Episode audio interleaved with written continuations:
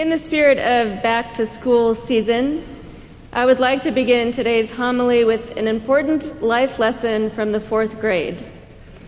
Our teacher had been trying to teach us the importance of reading through all of the directions before starting a task, and apparently this was pretty difficult for us to remember. So she passed out a sheet of paper with the afternoon's instructions. There were 10 steps, as I recall. The first task was to split up into groups of four and then move from station to station. And the stations had activities like long division, clapping erasers outside to clean off the chalk, uh, straightening the books, and defining really long vocabulary words.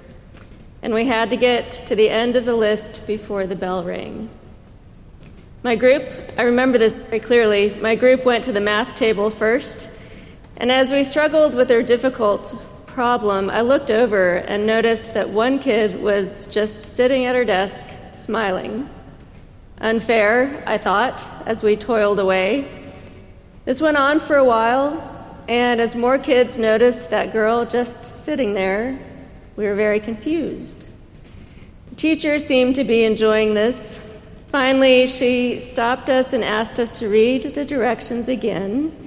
Sure enough, number 10 at the bottom said, and I quote, Remain at your seat. You do not have to do any of the items above. Congratulations on reading all of the directions first. the agony of that moment is still with me, but I do read all the directions through now. So, in today's gospel, we find Jesus at the lead Pharisee's house for dinner. He's going on about humility and how we're supposed to invite the other kinds of people instead of the ones who are present at this party. Super fun and comfortable conversation for everyone present. Now, at first glance, it sounds like Jesus is giving a list of instructions. If you are the guest at a wedding banquet, don't take the good seat in case you have to move. That would be embarrassing for everyone, so start out humble.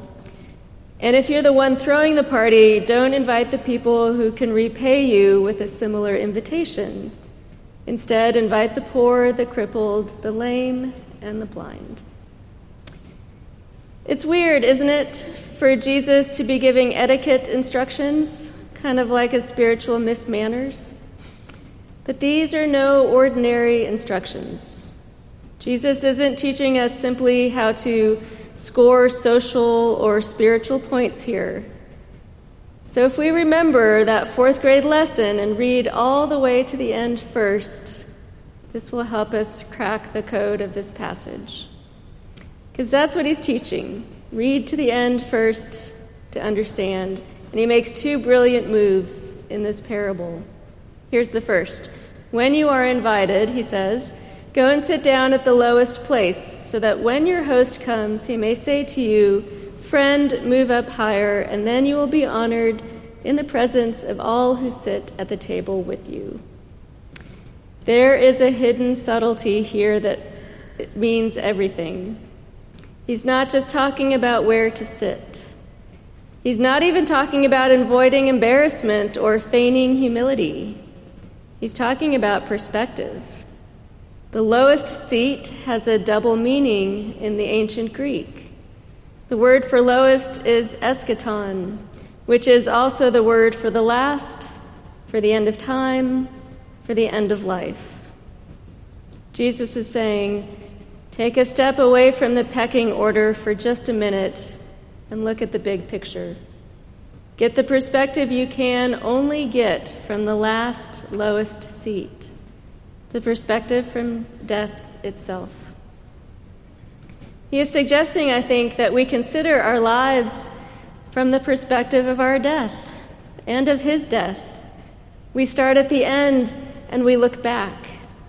This brings our lives into much sharper focus as any death does. We see the things that really matter. We embrace life more fully. We take more risks. We learn how to better love ourselves and one another. We try to make a difference.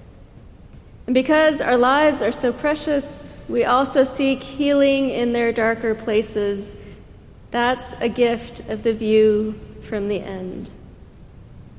Here's the second brilliant move. Jesus turns to the host and instructs him to invite those who cannot repay him the last, the lost, the least. This is not a superficial lesson in charity or outreach. This is a lesson about salvation. Jesus is the one who saves through his life, death, and resurrection. We do not earn our salvation by racking up good deeds. We cannot pay the host back, if you will. And the flip side is also true. Our list of sins cannot keep us separated from God. Jesus is destroying our attempts at spiritual scorekeeping.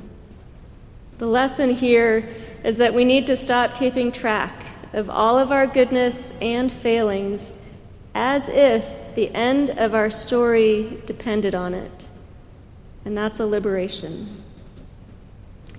In one short parable, Jesus has laid out the view from the end and the mechanics of salvation. These are among the greatest gifts in the Christian message and they invite us to live our lives free from the fear of not measuring up. They invite us to live our lives already trusting in our salvation. In the fifth century, I know I've talked about him before, he's my favorite. St. Augustine wrote his masterwork, The City of God. It describes our earthly pilgrimage uh, and life in the resurrection. So it, it, it chronicles the human life and then the heavenly life. Life on this side, he said, can be immensely difficult. But life on the other side of resurrection is blissful, he said. He ends the book with a very detailed vision of heaven, which he called resurrected life. At that time, we will all be made perfect, he says. There will be no suffering or pain or brokenness. Our bodies will be restored to their beauty and their perfection. Only the scars of the martyrs will remain as a means to show forth God's glory. It is a lovely vision of the end of our journey at the end of the book. And scholars have suggested that we should read that final heavenly chapter first as the lens through which to read all of the preceding chapters about our earthly life. This is the view from the end. It is the Christian way of understanding life from the eschaton, from the last, from death itself. It's really earth through the lens of heaven. No matter how old we are, sometimes in the life of faith, we all need to be reminded of that fourth grade wisdom. Reading all the way through to the end is always a good idea. It's like realizing that we don't have to master long division or get all the chalk out of the erasers. We do not have to frantically toil to be in good standing with God. We already know number 10, which is grace. Amen.